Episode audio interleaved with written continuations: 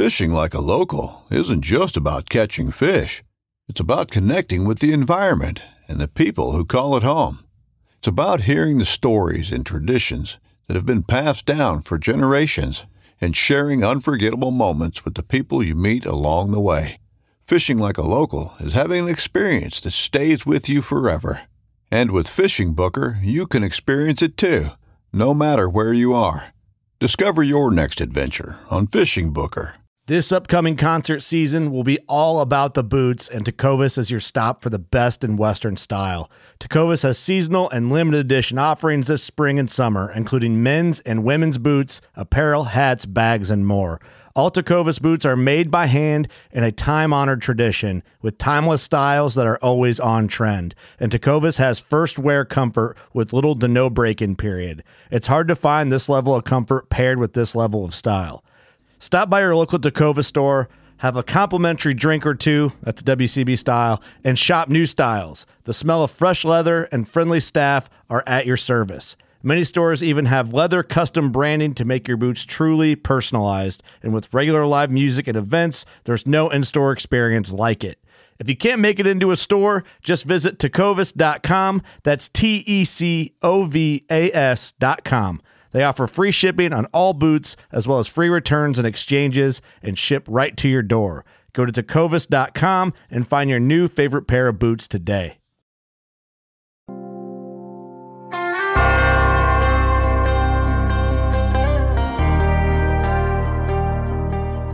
Hey everyone, thanks for listening to the Western Hunting Hub podcast. Uh, if you would do me a favor, I always forget to ask if you listen on iTunes, give me a good review, write a little something quick, and then five stars, please. That'd be great. Uh, also, subscribe on whatever platform it is or follow. And then uh, I want to give back to you guys for our 100th episode coming up here in just a couple of episodes. Uh, and I'd like to get this out to someone before Christmas. So I've got a new Hoyt bow sitting here on my desk. It's brand new in the box, but it's not a brand new model. Uh, but it's never been shot. Still got the packet box and the package all around here. It is a Hoyt Axius. It is a 28 to 30 inch draw, 60 to 70 pounds. Uh, good sharp looking bow. Pretty sure it's got the, I think it's a Kuiu camo on it. I don't have it. It's still in the box. I'm not going to pull it out. Uh, but I have that for you, somebody. And the reason why I wanted to do this is it was time for a giveaway, but also I need just a little quick fundraiser. Uh, just to pay for the Waypoint subscription. We now have that fee. Last year, did a Facebook donation thing, and you guys helped me buy some equipment that I'm currently still using, and uh, it's been making this whole thing work. So appreciate all of you for that. Uh, but this year, uh, now I need to help pay for the podcast itself. So just asking for a little favor. Uh, and in return, this year, you'll be put into a drawing for a bow. If even if you're enjoying the podcast or uh, and this bow doesn't fit you or you're left-handed, uh, it'd be great. Throw in 20 bucks and take it and give it to somebody. It'd be a really great Christmas gift for somebody. So uh, the ways that you could get into this drawing are donate 20 bucks or 100 bucks. I don't care. You can donate as much as you want uh, for but each $20 increment is one ticket into the bucket. And I'm going to go through and do some manual work and put these things actually in a bucket because I'm not I don't actually need that many.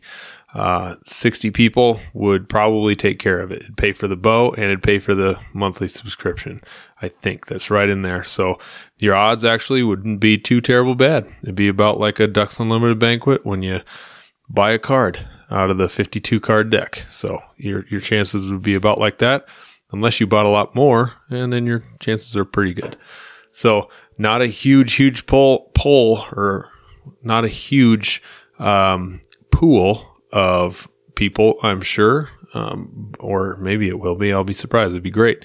Uh, but we'll get you in your name into the drawing. So you can Venmo me, and I will have the link down below to my Venmo, which is just at Clint Whitley, at C L I N T W H I T L E Y. uh, or we'll do. I'll put my PayPal link down below, uh, or I'll set up a Facebook donation thing like I did last year. The big thing I need you to do is make sure that your name is attached to it uh, in some way, as well as your phone number or a way to contact you, so I can make sure to let you know you won the bow. If you do that contact, I would suggest maybe putting uh, the Venmo on private. Don't make it a public post. So uh, there you have it. Uh, we've got uh, a sweet new bow ready to go out to somebody, but we're going to run this just a month or two and hopefully get that up before Christmas. All right. So anyway, thanks for uh, all you've all you listeners for the last 99 episodes, 98 episodes. Uh, and this one is with Dylan Dawson from onX. We've had him on before for multiple things with onX. So this time we're talking talking hunting as well as uh, some new features onX has coming down the down the pipe. Thanks. All right, Dylan, thanks for coming on my podcast again. This is probably three or four. I think you've you've been on, so uh, I like the the regularity of you joining me here, and it's fun to to hear the inside from from onX. And uh, but thanks for coming back on. Yeah, no, absolutely. Thanks for having me back. And as you said, it's always good to catch up, especially mid-season, and exchange some hunting stories and talk about what's what's new going on at onX. So happy Yeah. to be here. Yeah, and that's that's really what I've been focusing on quite a bit lately. It's just hunting stories because that's what we learn from, and uh, I catch some flack here and there for the mistakes made in the field, but I don't care. that's uh, I've got I've got plenty of mistakes this year. yeah, When uh, when you start to get um, I wouldn't say cocky, but when you uh, start to feel like you you're starting to get a few things figured out, particularly in my case for archery oak, um, you become humbled very quickly. yeah, yep. I am right there with you. Had a pretty rough uh, rough go there. The tag got filled, but it was a, a rough deal. So yeah, tell us about let's walk walk through uh, your fall so far. What what you've what you've had, what you let's tell some stories. For sure. Um, so this fall definitely has been different. Um, and we might have even, I can't remember the last time I was on, quite how long ago it was. But um, long story short, I uh, became a father on May 3rd of this year. So first year um, having a kiddo at home.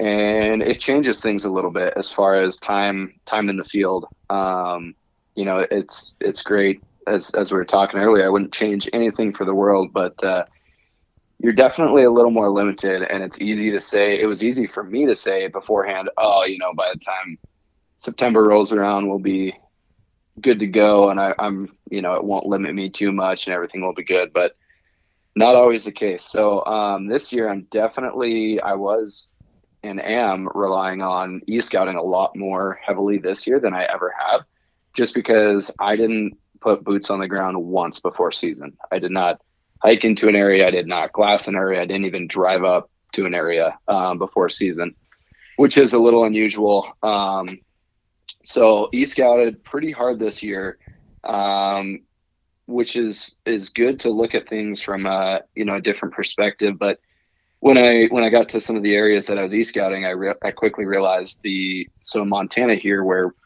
we've been struggling for moisture. Um, I don't know if they would consider it quote unquote a drought, but it is very, very dry. Um, and I, I think that's one of the, the main factors for this year, just not finding elk where I typically find elk and um, not e scouting areas quite effectively when, once I get boots on the ground. So, anyways, um, limited on time so far, but um, actually, and to take another step back, uh, a couple really good buddies of mine drew some great tags this year for rifle. Um, one of them drew a a moose tag, uh, a rifle moose tag. One of them drew a mountain goat tag, and another uh, buddy coworker Zach Sandow drew a really good art or not archery uh, rifle bull tag here in Montana. So a lot of the season also. Um, I shouldn't say a lot, a considerable amount of the season so far has also been with with them on their tags, just because I want to help out and be a part of it as much as possible. Uh, a couple weeks from now is opener for rifle here in Montana, and then we are.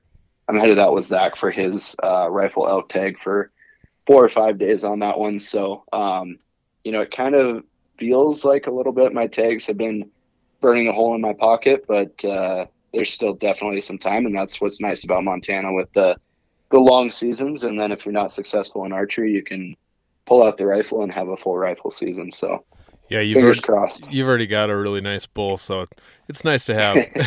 Go out and it. Uh, I I should have had another one this year though. I oh shoot. So I I went. Uh, basically, my elk hunt this year was was one week. I took one week off and went. And typically, I'll I would do that in the past, but I would also you know do long weekends and even evening hunts and morning hunts and you know just stay as local as possible just to get as many hunts in as I can. Um, and I feel like that's always played a huge role in my success.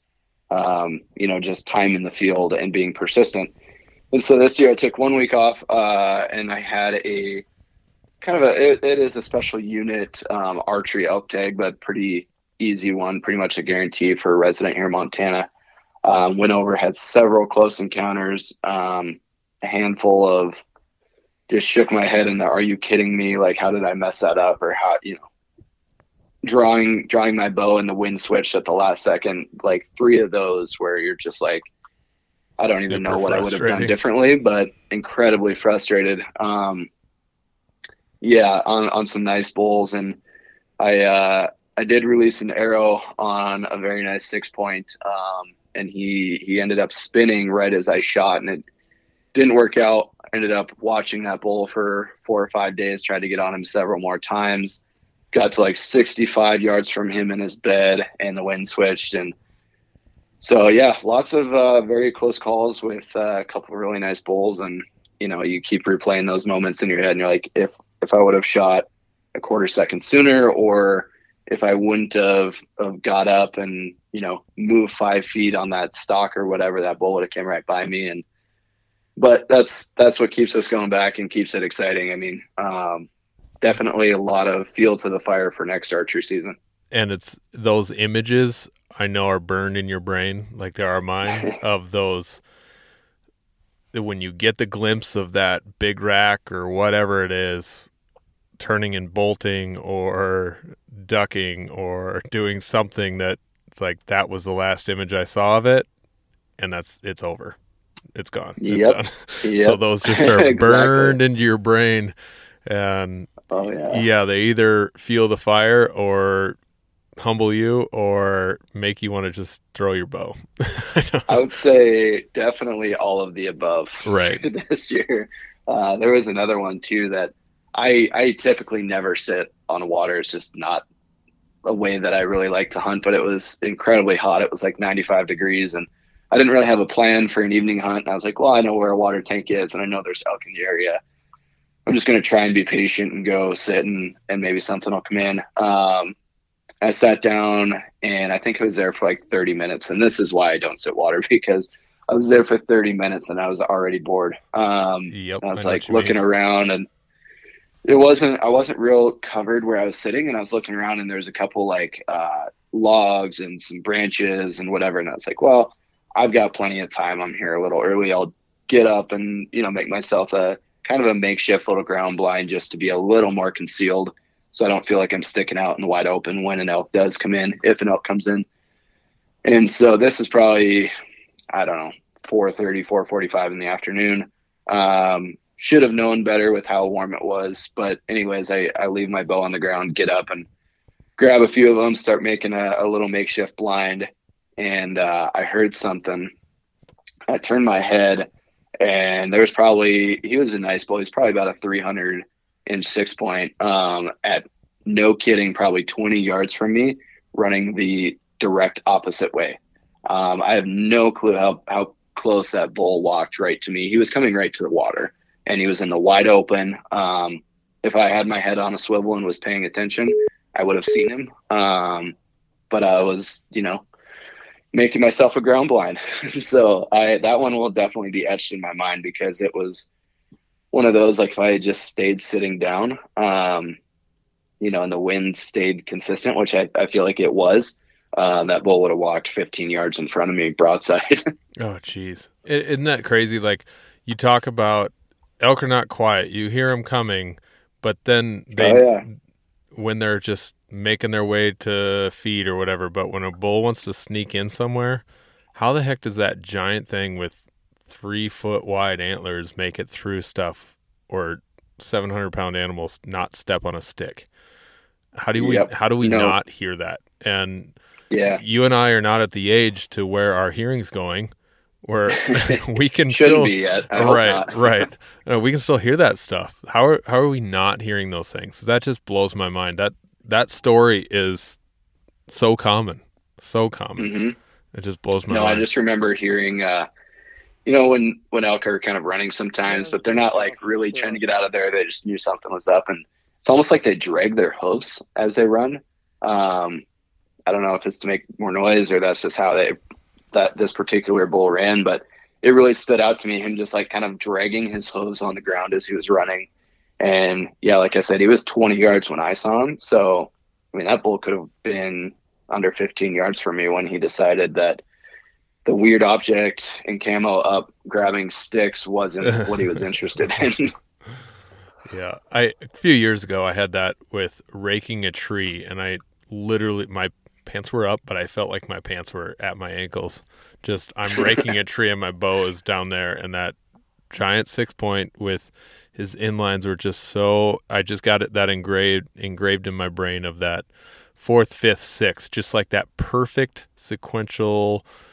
Uh, getting smaller as they go down to those points. Just the beautiful those points I remember just being really pretty. And he was narrow, yep. but just a beautiful looking 300 whatever class bull and he just caught me at 15 yards snuck in out of nowhere that same thing again not being ready and i called him in but it, called him in too close and i quit quit too late so yeah no and that the same thing happened to me last year i was actually I was solo and I was uh, exchanging bugles from a bull at the very bottom of a, a drainage that I was debating on. If he was going to continue to to respond, I was going to head down in after him, but it was just it was nasty. Um, so honestly, I was sitting on the edge of a logging road by myself, kind of just contemplating, okay, what's my move? What are the thermals going to do in the next hour? Where's that bull going to go? Do I want to drop down, you know, 1500 feet into this nasty drainage after him right now? Um, and anyways, I, I bugled and I, I'll remember this one forever. I bugled and then all of a sudden I heard just almost like one tiny little rock move to my left. And so as the bugle tube is still like up to my my mouth, I just kind of like slowly turned my head and he was a small bull, but he was standing there 15 yards just staring at me, watching me bugle. Holy and I was like, how like where did like where did he come from? I have no idea. I didn't hear him. It was a rocky old logging road, so I should have heard him walking down the road. Um, but yeah, that was another one where, like you said, my pants were up, but they did not feel like it. Um, and he yeah. stood there and stared at me uh, for the longest time, and the wind switched, and that was that. But yeah, all those little, you know, between those, which that's kind of out of your control. I don't usually feel too bad about those, uh, right, but then again, right. I, I definitely did about like the the sitting on water one because it was just my lack of patience that caused that one.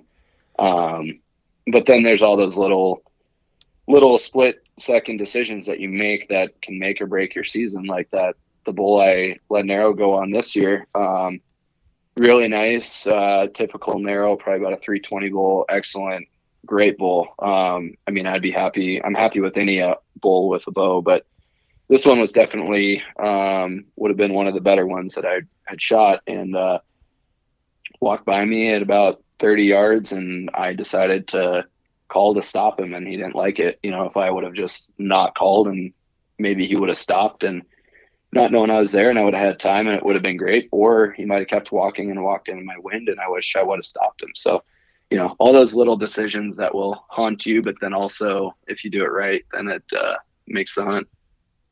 Yeah. And you know what's crazy is that whitetail hunters would probably laugh at us. We can't sit for 30 minutes or an hour. or I had uh, Danny Bolton on. Um, I interviewed him yesterday, and it'll be that one will be my 100th episode. So that's kind of cool. Um, that's awesome. But he was hunting in Idaho. Uh, and I don't know if you knew who he know who he is, but he was just on the MeatEater podcast. He was on their cat scratch fever, the one that got super sick from eating raw goat. Um, oh yeah. But anyway, he uh, he he sat in a he went to an outfitter of some sort, but he sat in a few different blinds for ten straight days and sitting over a water hole in Idaho and nothing for 10 straight days. He said it was brutal. It's like I couldn't even do that. no, no, I have a no lot of respect way. for.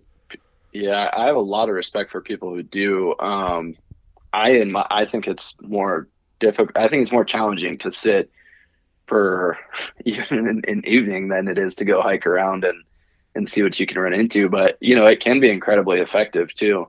Yeah. Um, I mean that that afternoon it would have it should have worked for me. You know, who knows? He might have winded me at the last minute or known something was up or whatever. You never know, but um, yeah, it, it can be effective. So you were talking. It was last like early spring, I think. Maybe we we had talked, but you had mentioned looking into a Colorado hunt. Um, that happened at all, or gonna happen at all this uh, year? Or nope, it... that one got postponed to next year. Um, still looking into it, but uh, figured, and I'm glad now that I postponed it. Um, as I said in the beginning, you know, right. I thought, oh, it'll be the same. I'll have all this time and whatever, which uh, I was humbled a little bit. Um, but yeah, that one got postponed, so that probably, hopefully, fingers crossed, we draw. Um, will be in next year. What about the goat or moose hunt? Any of those happen yet that you're we're jumping um, on? Yeah, so my my buddy, I was I was supposed to go on the mountain goat hunt, um, and ch- plans changed, dates pivoted a little bit. Um, so I wasn't able to go on that one, and he actually tagged out on a nice goat really early in the hunt. So that one tag's already filled, but I wasn't there.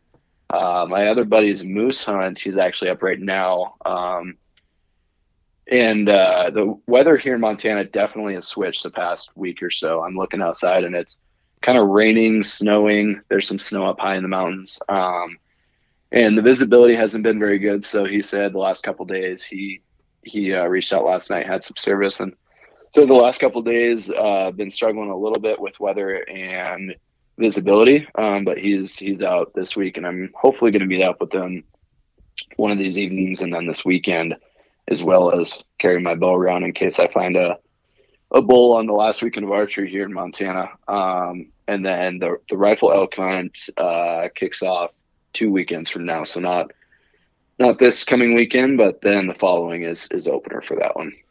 I don't even know. That's just like drawing a goat tag. You're like, I don't know what I'm doing because you don't get to hunt those very it's, often. Yep. Like a moose yep. hunt, it'd be one of those. I don't know what I'm doing because I'm not. it's something that is brand new and how to hunt them. The you learn how to hunt elk, deer, and bear really well because you can do it all the time. Mm-hmm. But moose, you just back to square one and learning everything. So that'd be that's cool that you get to jump, hopefully jump in on a hunt and learn from their mistakes, or at least hear what his strategies are, or, and then yep. see what works, it doesn't work. So the day you draw one, you got an idea. Yeah. hopefully, so hopefully he, that day comes. Yeah, you can just tell him he's the unlucky one that drew first. So we have to learn from however you do it. Exactly. No, that's that's a good point. And like we went to Kodiak last year and hunted uh, Sitka blacktail, mm-hmm. which was you know I I figured going into like that one, okay, I've hunted enough whitetail and mule deer. There's going to be some correlations, and there definitely was, but just more so hunting new terrain and new species. Um, by the time your hunt is over, you feel like you're just kind of getting it figured out. You know, you're like, right. man, if I had another seven days now after knowing what I know, it would be you know a lot more productive um, so that's kind of probably the same with a moose sheep or goat you know not really much experience by but by the end of it you're like man i wish i Wish I could do that you know, again. Knew I wish I knew now what I knew, or I wish I knew then what I know now. Yep, exactly. So then, uh, what's the rest of the fall look like besides that that elk hunt? Uh, Yeah, buddies so- and, or yeah, elk hunt and moose hunt. Yep. Elk hunt, uh, hopefully get on the moose hunt, and then I'm gonna try and uh, figure out how to kill a, a bull elk with a rifle, which honestly will be new to me. I've I've never shot a bull with a rifle. I've shot a couple cows, um, but typically it's just archery is is for elk, and once rifle season um, comes, you know, I, I, I switched to mule deer, um, and so this year will be a little different going to take some time off and, and try and find a, a later season bull uh, with the rifle. I say that, uh, I mean, I do have this weekend still, but uh, that doesn't pan out, it's uh, onto the rifle. And then we, I usually make it uh, back home to Eastern Montana for the last week of, of rifle season. And then really that week is, is all mule deer. Um, once in a while, we find an occasional nice whitetail that catches my attention and diverts my plan from mule deer, but uh, that's basically a, a week long mule deer hunt. Cool. Uh, what uh, what little adventures have you taken taken the little one on? What's uh, because I'm sure I'm sure you've probably decided to like I'm at least gonna go do something. Have you- have you- Yep, for sure, for sure. So we, uh, my wife and I actually took him on one elk hunt this year, and when I say elk hunt, um, you know, we we drove around and, and bugle checked some canyons and walked a little ways from the pickup and glassed and and whatever. Um, and he did he did pretty well. He he got a little fussy, he got a little upset on the ride home on the bumpy ride. I don't think he liked that, but um, yeah, it was it was cool just to get him out. You know, obviously it wasn't going to be a, a super productive hunt. Um, I did tell my wife, you know, if we get a response down in a drainage, I'll see you when I see you. Um, Right. If you have to, you can run back to the house and and do what you need to do, um, and then come come get pick me up later or whatever. Um, but it was it was really cool, honestly, more so for the photos and and the memories of just his first hunting trip, if you will. Um, it was definitely worth taking taking the time to do that and you know not going on a more serious hunt for that that day. So it was cool. Yeah, I uh, I, I, I got a three year old, and this may sound horrible, but I hate going to the playground.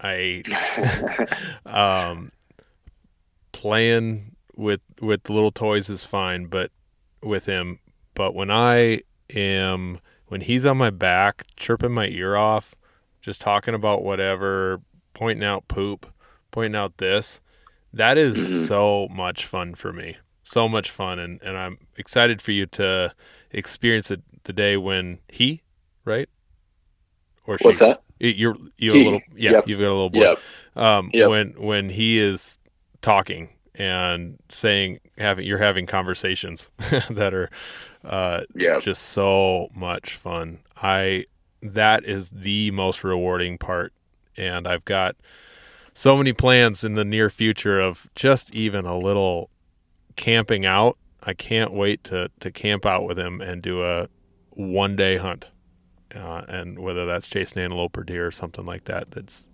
that's when I have Yep. the most fun with him. Absolutely, and and maybe that's me being selfish because we're doing what I like to do, but it's I don't even care what we. yeah, it, I I took him on an antelope hunt and it was a mistake because it was opening day and there was too many hunters out, but he was. We I just wanted to shoot. A, I had a doe tag and a buck tag, and I really really wanted to just put something on the ground. I didn't care what, just to Yep. just for him to see that part and be a part of that and it's just too many too many hunters and and he now repeats the hunt other hunters ruined our shot. The hunter hunters ruined our shot. That's that's his response to that now. Uh because we were on actually on a really nice buck. And it was just a matter of the right movements and the right things to come together and it just didn't as hunters piled in all around uh and just yeah, didn't really care that Yeah. you were there. And then it was a safety thing of, I'm getting out of here. This is stupid. There's way too many people chasing a few antelope that I have no desire to, to be a part of. But yeah, no, for sure. I'm looking forward to to those hunts though. You know, the just taking him out in uh, where he can engage and and be a part of it and say, no, I think we should go around this way, or you know, no, let's let's crawl up and see if we see him, that type of stuff. And honestly, I remember, um, I remember going with my dad when I was shoot. We've got a couple photos where I was like four and and actively, you know, hunting with him and on some success photos and stuff. And yeah, it's, it's just cool. Hoping he likes it um, as much as I do, but uh, I feel like as long as you know I don't don't burn him out with it or, or take him you know super early on when the conditions aren't awesome or anything like that, I think it'll I think he'll be be into it. Fingers crossed. yeah, that's a that's a weird balance of you want him to like it, but you know you what? I can't want him to like it too much. No, no, and I've and I keep telling myself, I don't really care what he's into. I just want him to be into whatever he does. He does it the best of his ability. If it's yep, And maybe that is just going to be, oh God forbid, not basketball because I was a wrestler.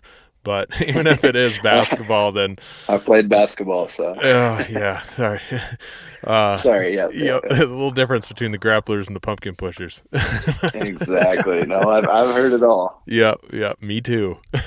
but uh, yeah, I don't care if it is basketball, then, but as long as he does it to the best of his ability, and that's what he puts his time in, and he has an appreciation for the outdoors. That's what I care about. That appreciation yep. is is the goal because he doesn't have to be a hunter to appreciate it and understand what I'm doing.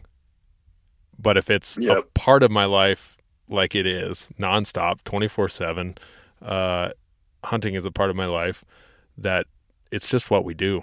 It's a part of life. Yep. And I think that's just going to come through because you do the same thing. Your work and, and your play is, has very, fine lines, and sometimes you can't tell the difference.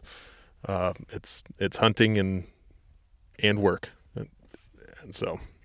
Yeah, no, absolutely. I totally get what you're saying, and like you said, I mean, for for us, and um, you know, speaking for me, I guess it it's just something like you said. It's something we do. There's never like a oh, am I going to go out this season or, you know.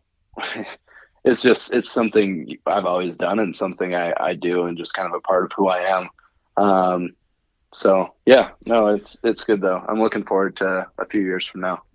Yeah. So switching gears, uh, having to do a little bit more e scouting, and I've been sharing a lot of, of and watching a lot more of uh, your guys's videos because there's been some really good tutorials on and just short clips on hey, here's a new features how to use it what are some of the the new things that OnX has been putting out that are useful for well i'm sure it's all useful but some of those big things that you've really enjoyed using and been helpful. Yeah for sure. And like like you and i were talking earlier you know we're, we're always putting out new stuff but first and foremost our biggest um i wouldn't say goal but you know what what we do ahead of new fancy shiny features is make sure that our data is the most accurate and up to date out there possible. So we're constantly updating states, whether that be new private land boundaries or ownership, or you know maybe it was a, uh, a land swap where something new is in public and then something new is in private, game management unit boundary changes, etc. So uh, we are constantly updating every state, um, you know, as, as frequently as possible. Um, and then once we get that figured out, I mean, they're separate teams, so it really doesn't compete with each other. But once we get those all updated, um, you know, then we start working with new features and stuff. And a couple new ones this year that that have really came in handy for me um, is a, a, major update to 3D. So currently it is um, on the computer. So when you have the phone app, you can go on the computer and view the same map. It's really nice for e-scouting and just looking at things with a bigger picture. Um, and this year we we revamped our 3D, made it a lot more user friendly. Um, it shows 3D definitely uh, better than what it did before. Um, and it's just kind of a, a, new experience. And this year, e-scouting, I use that a ton. So you can now put layers on top of it. You can mark waypoints, uh, lines, tracks, whatever, right, right on the 3D. Um, of course, all of that data that you put in there uh, transfers seamlessly right to your phone. So when you get in the field, but I would say for me this year, 3D is is kind of the the biggest one that that I found useful. Um, a couple other ones that we've done this year, and we're working on quite a bit right now as we speak. But uh, crop uh, data is is one of them, and so what that is essentially is uh, it's a layer where you can turn on and off different crops. Um, so for for farm crops and, and ag fields and all that good stuff, you can see actually what was planted last year, whether it be soybeans, you know, wheat, winter wheat, um, alfalfa, hay, corn, whatever. Um, we've got a ton of those that you can turn on and off. And to be completely honest, originally going into it being a Western hunter, um, I didn't really see the value in it that I do now. I, I was like, yeah, this is super great information. Uh, probably going to lend itself a little bit better toward the whitetail hunter, you know, sitting over crops, um, whitetail hunting. Um, but the more that the season has gone on, like where my elk hunt was, we were on public land, but there was um, some private bordering it and some private around it that had some alfalfa fields and I was able to to go on the app, turn on alfalfa hay, um, and visually see where those fields were last year. This year they were in the same spots, and then those elk in the nighttime would would feed out into the alfalfa fields, um, and then come back, you know, first light or whatever, and bed on public in the timber. So it was super helpful for that, and I I feel like mule deer whitetail hunting will be equally helpful. Um, even if I'm hunting breaky country that's not ag land, there's a good chance if there's if there's crops around, um, you know, within a mile or couple miles even, um, you know, they're they're gonna head there and, and eat that. There's no sense eating out of a bunch of sagebrush grass when when there's alfalfa half a mile away up the coulee. So um, yeah, that one's proven to be a lot more beneficial for for the western hunter than than I was originally anticipating. Um, and then, yeah, like I said, we're, we're just working on a lot of new stuff, a bunch of updates for save maps, for sharing content. Um, we're possibly working on some, some wind direction on the map stuff. Um, and yeah, I'm, I'm excited for, for what's to come for sure. There's, there's quite a bit on the, the docket. Yeah. I've got, uh, a new spot that is kind of very similar to the, that break country with some, I can I know there's irrigation pivots in the area down below, and so that similar similar concept you're talking about of all right, I know these mule deer are going to be feeding down in those fields and making their way back up into the breaks in the morning. Uh, so that yeah, I was looking at that a similar way as a be interesting to know what what exactly was planted there. But as a hunter and a user of the product, I was kind of questioning like and i know this is secret information and, and you can't say how you necessarily got it but it's to the point where i'm like how accurate is this? How, like, how do you how did how do we yep. know? I didn't know like some of that would be public information. Like how do they know a, a farmer planted corn this year or last year? So yeah i i can't get into it too much but essentially a lot of it is done on like satellite imagery. Um oh, okay. there's based off of you know algorithms or some something that somebody a heck of a lot smarter than myself uh, figured out and put together. But you know, it, it's new in the sense that nobody, to to my knowledge, anyways, uh, nobody really has it. So it's kind of something that sets us apart. It's not easily accessible, um, and so as far as accuracy goes, we we tested a lot of areas, had a lot of our ambassadors and and people that we know in the industry uh, kind of spot check it. And, you know, everything was good to go on that. The one thing to note with that, though, is they are last year's crop. It's not what's planted currently right now.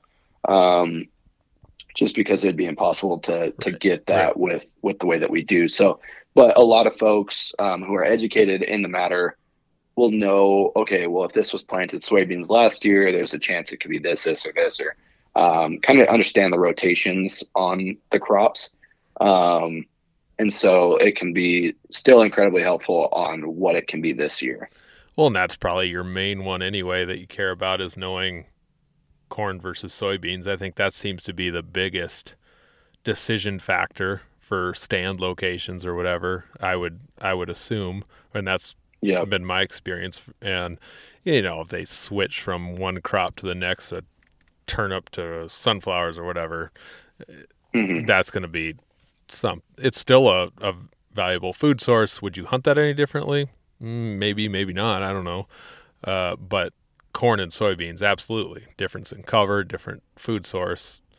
Uh, definitely would be hunting Yeah. that just a little differently. So Yeah. And so we're working on kind of an extension of this um, is some tree data. So, you know, you'll be able to in the future be able to pinpoint like a packet, uh, a pocket of aspens um, mixed in with some other tree trees, and then also so it'll show you the the tree type, but also the uh, you know how mature that forest is. Is it like a stage one, two, or three, and what does that mean? Um, and so that'll be that'll be helpful too. And I know for me, I will definitely have to educate myself a little bit more on, you know, what that means. What what am I looking for? And I, it's going to be really interesting because I've got a ton of waypoints um, for bedding areas and for, you know, feeding areas and for all these things.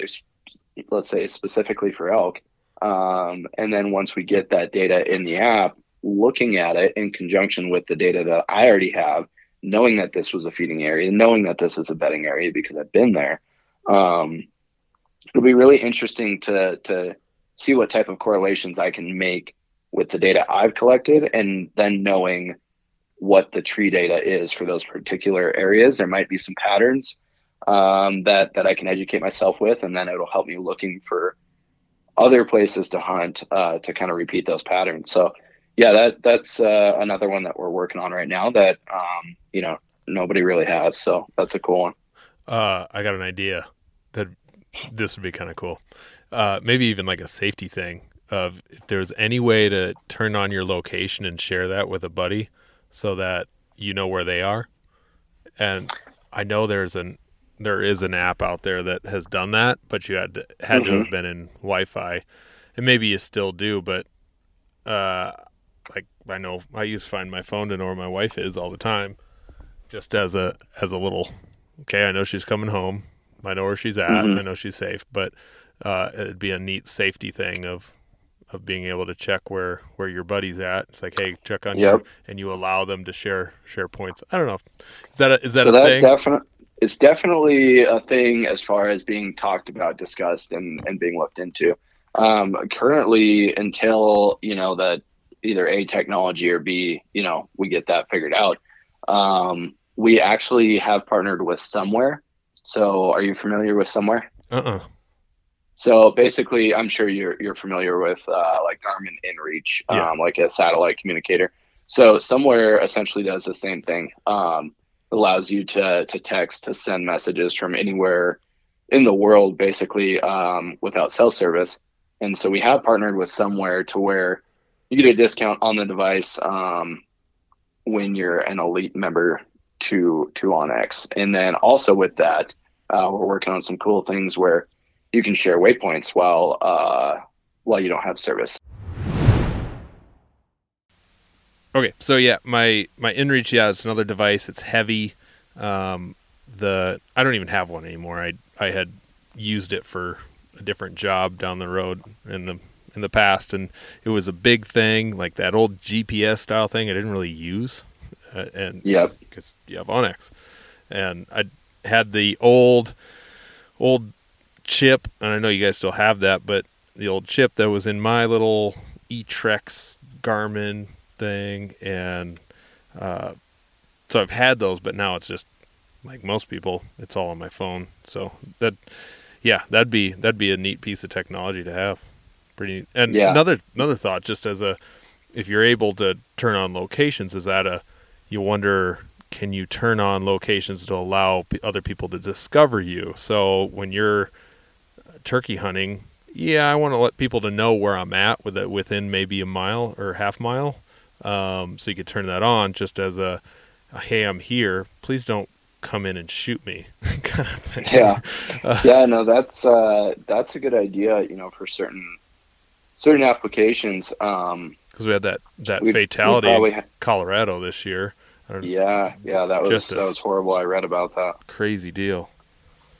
Yeah, no, that is that is a good idea. Uh, one I'll pass on. You know, we'd probably have to continuously remind folks to turn it off if they wanted it off, because I know Oh if somebody yeah. accidentally did that, uh, we would be, uh, of course, to blame that somebody forgot to turn it off, and now their their secret hunting spot is exposed. But I I do like that, especially when you look at hunting with a group, right? So if I'm, you know, if it's I don't obviously I being so new to uh, the father world, um, I don't know at what what point you know I'll separate hunting with my kid and whatever. But at some point that's going to happen, and for me to be able to just look on my OnX and see where he's at and vice versa, um, Exactly. that's going to be great peace of mind and for safety.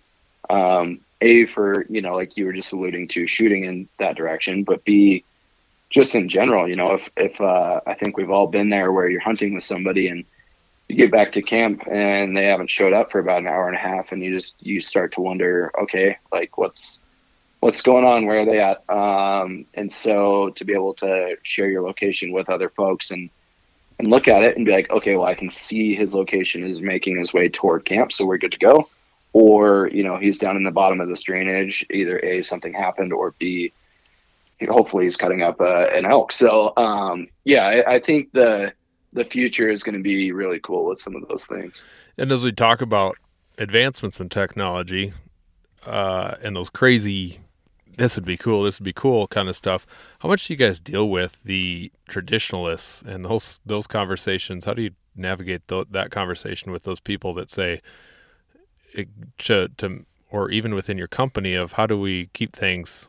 What's fair chase? And w- Yeah, absolutely. And that's, you know, that's a kind of a moral question, um, which is going to be different for basically everybody you ask, right? Yeah. Um, and so I know we, we definitely do discuss that a lot as a company. Um, you know, at what point is, you know, when we get to a, a point in time when technology is so advanced that we might have an opportunity to do this, this, and this, like, how does that look? Is that something that we feel would be fair chase? Is that something that would, um, you know, just just all sorts of conversations. So it's definitely being talked about, and I think that the biggest thing is, you know, us us as a company who, us folks who hunt and you know ha- have seen it evolve. It definitely is becoming more tech technic more techy, if you will. Um, just just weighing our opinions and, and going from there. But at the end of the day too also working very closely which we currently do with with states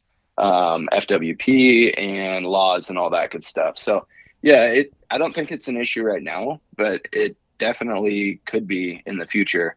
Um, but i'm confident you know as, as a company and as a product we put out you know we would uh, do what we can do to to help hunters be successful and be safe. But at the end of the day I I believe, you know, like you were alluding to though, hunting is a little bit of a traditional thing and it needs to stay that way to a certain point.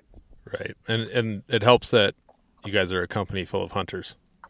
And Yeah.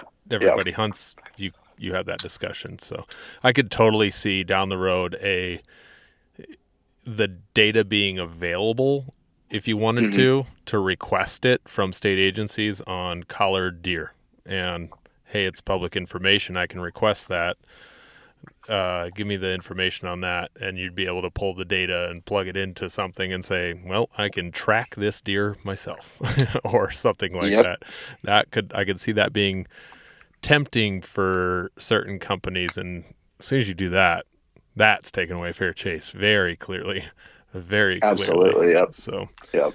um, but yeah, uh, I don't want to take up too much more of your time. Um, and uh, I got to go on a little quick antelope hunt right now. So I think we're that's I'm good. jealous. I'm I'm gonna get back to work. So uh, your your afternoon is looking a little bit more fun than than mine as far as if you're able to go go on an antelope hunt. yeah, the beautiful beautiful thing about antelope hunting is it doesn't matter what time of day. Just go on a Exactly. I- yep. yeah. They just seem to never last that long. I like uh, my antelope hunts in the last two years just have been so short, so short. 'cause Yeah. So it's probably now time to to spend a little more time doing it, looking for a, a nice buck or something like a something with a little more mass to it. Because I've only got a few few few antelope bucks and under my my name, and it's. I want to look for one of those with fence posts on his head. That'd be nice.